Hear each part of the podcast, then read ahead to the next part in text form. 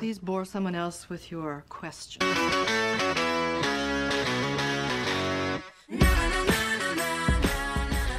שלום, אני עמיתי מינצר, והשבוע סיימתי תקופה של חודש וחצי בה לבשתי את אותו טרנינג כל יום.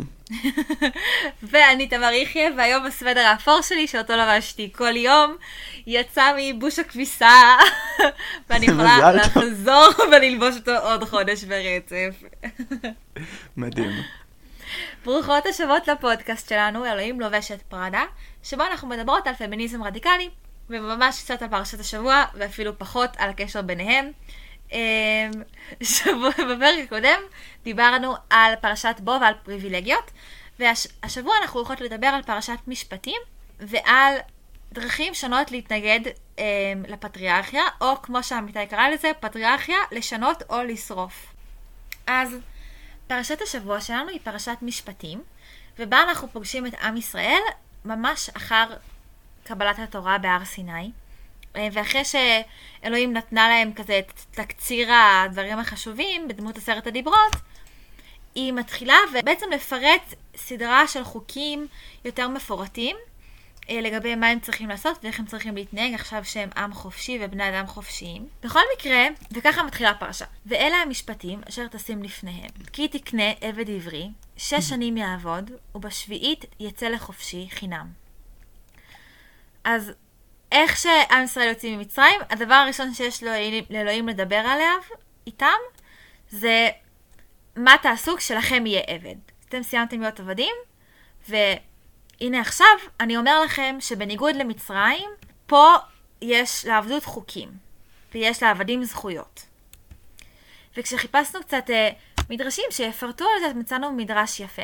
אז מה שאני אקריא זה ספר שנקרא ספר יסודי התורה, שנכתב ב-1850 בערך על ידי שד"ל, שמואל דוד לוצטו, שהיה איטלקי מראש תנועת חוכמת ישראל, שעשתה מחקר אקדמי על טקסטים יהודים, והוא כותב את הדברים הבאים. וכל כך הייתה החמלה חביבה וגדולה אצל נותן התורה יתברך, עד כי מיד אחר מתן תורה, בבואו ללמד את העם במשפט... המשפטים אשר התנהגו על פיהם, במה פתח? כי תקנה עבד עברי. הכל יודעים מה היה מעמד העבדים בימי קדם. שהיה אחוזת קוניהם, שהיו אחוזת קוניהם הם וזרעם כשור וחמור. והיה האדון רשאי להכות ולהרוג את עבדיו ואין מחריד. והתורה בתחילת משפטיה קראה דרור לעבד עברי, לבלתי יעבוד יותר משש שנים. ואפילו העבד הכנעני אסרה להורגו להכותו מכת אכזרי. וציוותה שאם יכהו אדוניו ומת תחת ידו, נקום ינקם.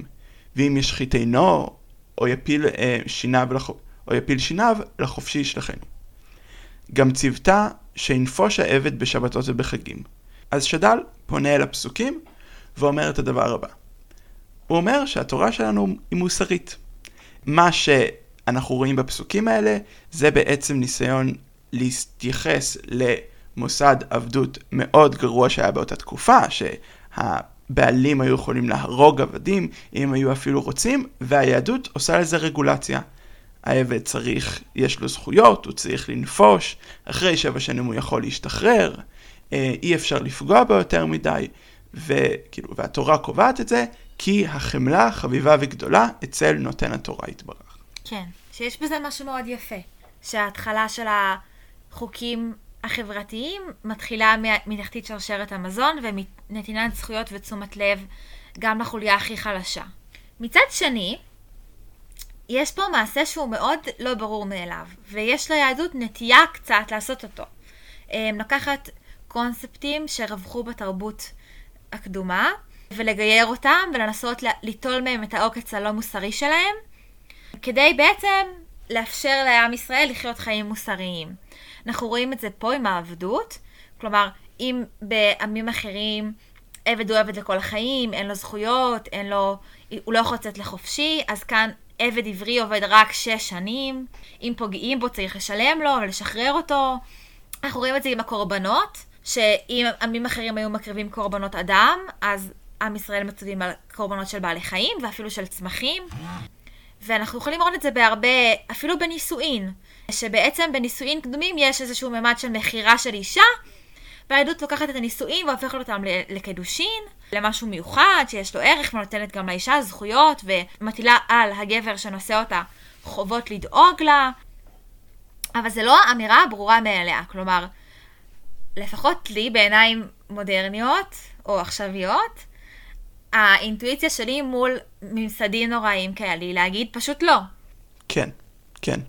כאילו חשוב לנו מצד אחד מין להעמיד את זה בקונטקסט, לא להיות אנכרוניסטים, לומר מה ראוי בזה, אבל התגובה המיידית אל מול הטקסט הזה זו, זו רתיעה במובן מסוים. כאילו שלא יהיה עבדות פשוט. ושלא, כאילו, פשוט לא. בואו לא נקריב קורבנות, גם לא בעלי חיים. כאילו, הניסיון הזה לשנות איזושהי מערכת באיטיות או מבפנים, או, להמיר, או להמיר אותה, היא עדיין משמרת את הקיום של המערכת הזאת. שבסופו של דבר אנשים רבים מאוד סובלים ממנה. את השאלה הזאת, של האם אני יכולה להשפיע על המערכת מבפנים, או איך משנים מערכת מבפנים באמצעות מיטוט שלה, בשאלה הזאת התעסקה אודרי לורד. אודרי לורד הייתה סופרת, משוררת ופעילה פמיניסטית אמריקאית, פעלה בעיקר בקהילה השחורה ובקהילה הלסבית. בשנת 1979 אודרי לורד משתתפת בכנס שעוסק בלימודים אקדמיים בנושאים אה, פמיניסטיים ובלימודי נשים, והיא פותחת בנאום שעוסק בפערים בין נשים שחורות לבין נשים לבנות. אודרי לורד טוענת... רגע. כן. אני אגיד, אני אכניס כאילו את העוקץ. הזמינו אותה לכנס כמרצה שחורה, אמרו לה תביאי עוד מרצה שחורה, כי את בטח מכירה איזה עוד מישהי, ואז היא באה והיא פשוט ירדה עליהם. כל הנאום שלה היה על זה של כאילו, שימו לב שהזמנתם רק שתי נשים שחורות, לדבר רק על פמיניזם שחור, כאילו נשים שחורות לא חוקרות גם נושאים אחרים בעולם, חוץ מאת הגזע שלהן. ולא רק שעשיתם את זה, גם הבאתם אותי וביקשתם ממני להביא עוד מישהי, כאילו עשיתם אפס מאמץ, ובנאום הזה היא גם אומרת את הדברים שאנחנו מתעסקים בהם עכשיו, אבל רק רציתי להנכיח, כי זה כאילו מעשה די מגניב. כן, לא, ראוי ההנכחה, וכרגיל גם המשיכה האישית של תמר לאנשים שמעצבנים את מישהו מסביבם, וכזה תוקעים להם קצת דברים בעין. אני נורא אוהבת פרובוקציות. כן. אז אודרי לורד, כאמור, באמת נכנסת לכנס האקדמי הזה, ואומרת שהניסיון להכניס את הפמיניזם לתוך האקדמיה נידון לכישלון. למה הוא נידון לכישלון? כי פמיניזם זה דבר שנלמד בידיים. זה ניסיון חיים של אנשים שהודרו מתוך אמ, סדר יום פטריארכלי, גברי, אה, היררכי. אקדמי. כן. ואז מה שאנחנו עושים, אנחנו לוקחים את כל הידע הזה, שהתחיל בכלל במעגלי נשים, ושזה התחיל ממש מחוץ לאקדמיה, ואנחנו מכניסים כן. אותו לתוך האקדמיה, ואנחנו מחזירים, כן. יוצרים מציאות שוב פעם היררכית. שוב פעם, רק בעלות ההשכלה העשירות, הלבנות, יכולות להתמחות בפמיניזם, ושוב פעם, יש לנו איזושהי מערכת היררכית שמשמרת הבדלים גזעיים, הבדלים מעמדיים, וכל הקונספט הזה משמר את הדיכוי. המשפט שהיא. אמרה, כן. המשפט האיקוני שהיא אמרה, היה כלי העבודה של האדון לעולם לא יפרקו את ביתו. הם יוכלו להרשות לנו באופן זמני לנצח אותו במשחקו שלו, אך הם לעולם לא יאפשרו לנו לחולל שינוי אמיתי. באמצעות כניסה לאקדמיה אנחנו משתמשים בכלי האדון, בכלים של הגבר האקדמי. אנחנו לא נוכל לשנות את הפטריארכיה כל עוד אנחנו פועלים בכלים האלה. זה מאוד יפה ומאוד מאתגר. האמירה שלה היא אמירה בעיניי רדיקלית באופן כאילו הכי הכי עמוק שלה. כן. כאילו, לא לשתף פעולה במשחק המעוות הזה בכלל. למרות שלחלק מאיתנו, שנולדו לתוך המשחק הזה ויש לו אמצעים במשחק הזה, זה נראה הדבר המתבקש והכלים היחידים שיש לנו.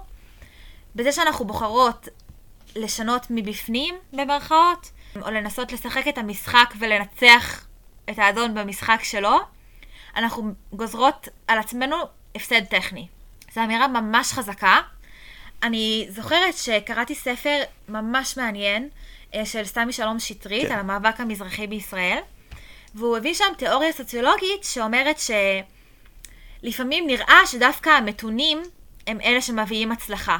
שדווקא המפלגות המתונות והאנשים באמת שמנסים לשנות מבפנים ולעבוד עם כללי המשחק, הם בסוף מצליחים להביא כל מיני הצלחות פוליטיות ושינויים בחקיקה. והוא אומר שהתפיסה הזאת מתעלמת מהעובדה שבדרך כלל הרדיקלים הם אלה שפתחו בכלל פתח לשיח הזה להתקיים, ולמתונים האלה לשחק את המשחק הזה בכלל. והוא מביא שם משפט יפה שהוא אומר, הרדיקלים מנענעים את העץ, והמתונים קוטפים את הפירות. אמנם יש איזשהו ערך לאנשים שנמצאים בתוך המערכת ויתפסו את הפירות האלה שנופלים, אבל בלי לנענע את העץ מבחוץ, שום דבר לא יקרה. כן. שזו זו גם הצגה, זה קצת הצגה הרמונית, זה קצת לפתור קצת את הבעיה במובן הזה של איך הפעולה החברתית הזאת קורית. אני באמת, כאילו, לפעמים כשאני נתקל במשפט הזה, הוא באמת, הוא מציק לי במובן הזה שברור שזה מה שאני עושה, כי אנחנו, זה פודקאסט על יהדות, פמיניזם וכזה תיאוריות להט"ביות, זה ממש הדבר, אנחנו מאוד בתוך כלי האדון במובנים מסוימים. ויש כאן שלילה, ואני חושב שהשלילה הזאת גם הייתה מסתכלת על ההרמוניה שציירת ו- ואומרת, לא, בסופו של דבר לא שינינו את המערכת, אפשרנו לאנשים עם ההגמוניה אה, לשחק, לא, להתהדר במין כזה, אנחנו פמיניסטים, אנחנו משנים אה, מאבקים חברתית, עדיין המבנה החברתי הוא היררכי, עדיין אנשים נמצאים מחוץ לחברה, המבנה נשמר, המאפיינים שלו טיפה השתנו באיזשהו משחק חברתי. כן, אני מקבלת את זה. אני חושבת שזו אמירה שהיא קצת לא, לא יודעת, אני לא רוצה להגיד לא ריאלית, אבל דברים השתנו במבנה החברתי. דברים ענקיים קרו. העובדה שאני פה ואני יודעת לקרוא ולכתוב ואני הולכת ללמוד תואר אקדמי ואני יכולה לדבר על כל התיאוריות הפמיניסטיות האלה שקראתי, היא כמובן גם הודות למעמד הסוציו-אקונומי הבינוני שאני משתייכת אליו, אבל גם חד וחלק הודות לתנועה הפמיניסטית. ואני חושבת שאומנם השינוי הזה עוד לא לגמרי סיים לקרות, אבל זה לאו דווקא אומר שהוא לא יקרה. נראה לי שאנחנו הרבה פעמים מדברים על תיאוריות כאן ולוקחים איזשהו צד, אה, צד קבוע, ולא יודע אם צד קבוע, אבל יש לי נטייה לכל אחד מהצדדים, וזה באמת אחת מהסוגיות שאני תמיד תוהה, מה, מי אני? כאילו, האם מה שאני עושה בחיים שלי זה פשוט ניסיונות מאוד מתוחכמים כן להישאר בהגמוניה, כן להישאר בכזה בקבוצה שלי, או ש... ו... ולשנות ממש את השוליים בקטנה, או שזה באמת, או שזה כן ביצוע של שינוי חברתי, ו... ואני חושב שהביקורת שלה היא, היא מין מעמידה אה, קריטריון די קשיח, שאולי לא ראוי באמת לעקוב אחריו, אבל זה כאילו ביקורת שכן מערערת אותי. אני חושבת שזה, שזה מדד שצריך ללכת לאורו. כאילו, אדם שחי כל הזמן במחש... בשאלה, האם אני מפרקת את כלי, את בית האדון, או משחקת לי בכלי עבודה, אני חושבת שזה מדד טוב. ושזה מדד, שזה דבר כן. דוחף, ודוחף להתקדמות. כשאני הבאתי את, ה, את המשפט הזה של הרדיקלים מנענים את העץ והמתונים קופים את הפירות, לא הבאתי אותו בשביל להדגיש את ההרמוניה בין הרדיקלים והמתונים, אלא בשביל להגיד, המעשה היחיד שמזיז את המערכת הוא המעשה הרדיקלי שמנסה לטלטל ולפרק אותה. ולא המעשים שנמצאים בתוך, שקורים בתוכה. ובמידה ואתה רוצה לשנות, הדרך היחידה לשנות היא לטלטל את המערכת וכאילו להתייחס אליה מבחוץ, ולא לנסות ל... גם להישאר באזור הנוחות, גם לקבל את כל היתרונות ואת כל הכיף שלהיות חלק mm. מה, מההגמוניה מביאה לך, וגם להרגיש מוסרי. שזו בעיניי מתינות. במובנים, בסוגיות כאלה. כמובן שיש מקום למתינות בחיים בכלל, אבל במקומות שקורה בהם דיכוי כל כך גדול, כמו סקסיזם או כמו עבדות, אז אין בעיניי מקום למתינות בכלל. מהצד השני, יש מוסדות שאפשר לומר שהם עברו שינוי מהפכני, לכאורה מבפנים. וכשחשבנו על זה, על דרך לשנות משהו מבפנים, בלי למוטט אותו, כן לאפשר בו שחרור, אז חשבנו על מוסד הנישואין, ולי ישר קפצה דוגמה מהמין השני של סימון דה בבואר, שאני אמרתי לעמיתי כשקראנו את הטקסטים שלה, שלדעתי לא צריך יותר לכתוב פמיניזם, כי סימון דה בבואר פשוט כתבה הכל, היא כתבה הכל מושלם, אין לנו צורך. כל מי שמרגישה שהיא רוצה שיסבירו לה, צריכה ללכת ולקרוא את הספר הזה. זה ספר של אלף עמודים, כאילו זה פרויקט שאני הסבזתי סלאש הקדשתי לו כזה חצי שנה מהחיים שלי, אבל פשוט אני בחיים לא קראתי טקסט יותר מבריק באף הקשר, כולל כל הבנים שכתבו ספרים אי פעם, והתנ"ך. זה יותר טוב מקרול גיליגן. זה פשוט, היא הייתה גאון. סימון דה בבואר הייתה גאון. אז אחרי כל זה, אז במין השני יש קטע שלם שבו דה בבואר מדברת על מוסד הנישואין, אה, והיא מסבירה את ההסבר שפמיניסטיות רגילות לשמוע. כלומר, עד לפני עשרות שנים בודדות, סימון דה בבואר כותבת בשנות, בין שנות ה-50 ושנות ה-60 את הספר הזה, ועד שנות ה-70 בארצות הברית למשל, לנשים לא הייתה עצמאות כלכלית. כלומר, לאישה לא יכלה להיות כרטיס אשראי, לא יכלה להיות לה חשבון בנק, ולכן היא הייתה תלויה לגמרי בגברים בחייה. וכשהיא הגיעה לבגרות, הגברים בחייה היה בן הזוג שלה ובעלה, שהיא נישאה לו לפי חוק, ובעצם סימון דה בובואר אומרת, העובדה שאישה תלויה בבן הזוג שלה לא מאפשרת לקשר ביניהם להיות קשר אוהב של שותפות ושל חברות בין שני יצורים אוטונומיים ועצמאיים, שבוחרים להיות אחד עם השני. כל עוד אישה לא יכולה לרצות להתגרש מהבן זוג שלה, היא לא באמת יכולה להיות נשואה לו באושר. שזו אמירה מאוד יפה, אבל העובדה, מה שיפה כאילו בניתוח של סימון דה בבואר, זה שהיא מסבירה טוב מאוד מה לא בסדר במוסד, ובעצם בזה היא מניחה לנו גם כבר את האפשרות לגאולה ממנו. כלומר, בזה שהיא אומרת, הבעיה במוסד הנישואים הוא שהאישה לא מגיעה אליו כשוות זכויות, והיא לא יכולה לקום וללכת, היא כבר מראה לנו את הדרך לפתרון. אני חושבת שהיום, כשנשים במקומות מסוימים בעולם, יש להם מידה די גדולה של עצמאות כלכלית שלא הייתה להן בעבר, ולפחות יש הרבה נשים בישראל ובעולם המערבי שיכולות להתגרש מבני הזוג שלהם ולקלקל את עצמן, יש באמת אופציה לנישואים אחרים ולמערכות יחסים הטרוסקסואליות אחרות. והיא כותבת את זה יפה, אני אקריא עכשיו קטע שהיא מדברת, מדברת על זה.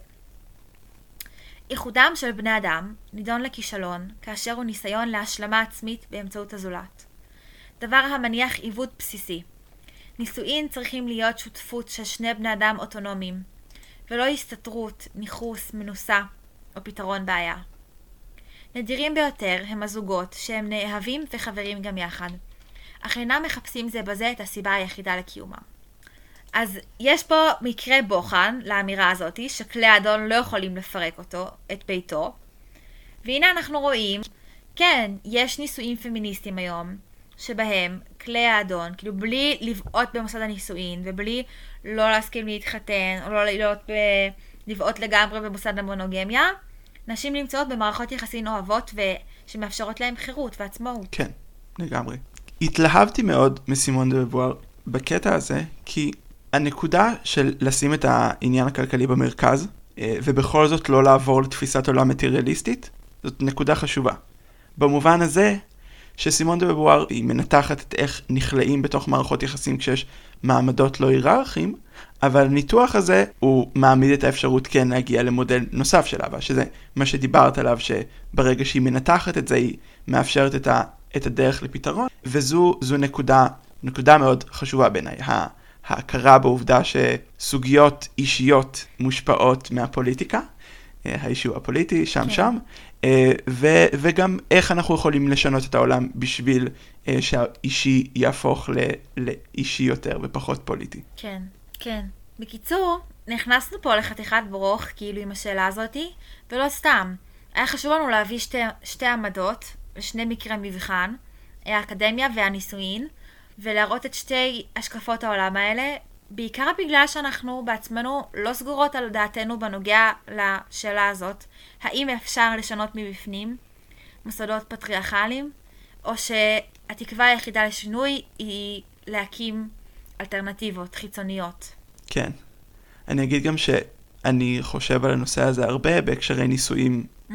uh, שלי, uh, בעזרת השם, עם uh, גבר כנראה, אמ, וכל הקונספט הזה של אה, גברים שמתחתנים עם גברים ונשים שמתחתנות עם נשים, יש על זה ביקורת מאוד משמעותית בתוך הקהילה הלהט"בית באזורים הרדיקליים, של יש כאן איזשהו חיקוי של נורמות אה, הטרונורמטיביות והטרוסקסואליות, ובמובנים מסוימים יש לי הבנה של הטיעון הזה, ומהצד השני אני גם אומר לעצמי, רגע, אבל האם כששני גברים מתחתנים, האם זה לא משנה את הסיטואציה כן. באופן כל כך רדיקלי?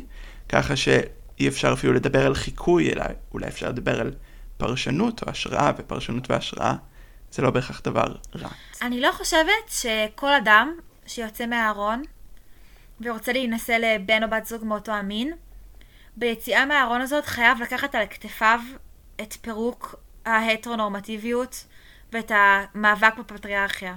לא כל, לא כל האנשים בעולם הם אנשים פוליטיים, ולא כולם זה מה שהם שואפים לעשות בחיים שלהם, לא כולם יכולים, לא כולם יכולים להרשות לעצמם להתעסק בדברים האלה.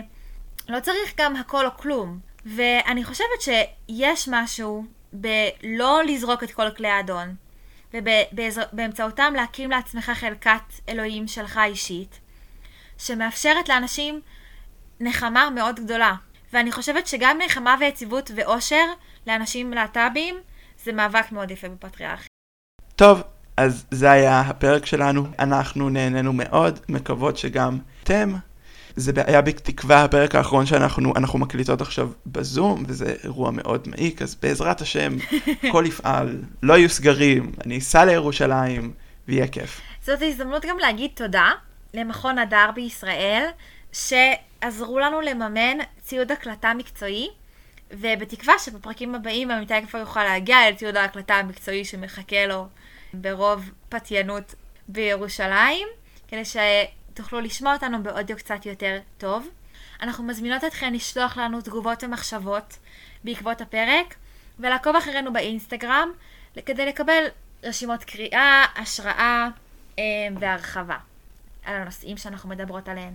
מהמם, תודה רבה, להתראות. תודה, ביי. ביי.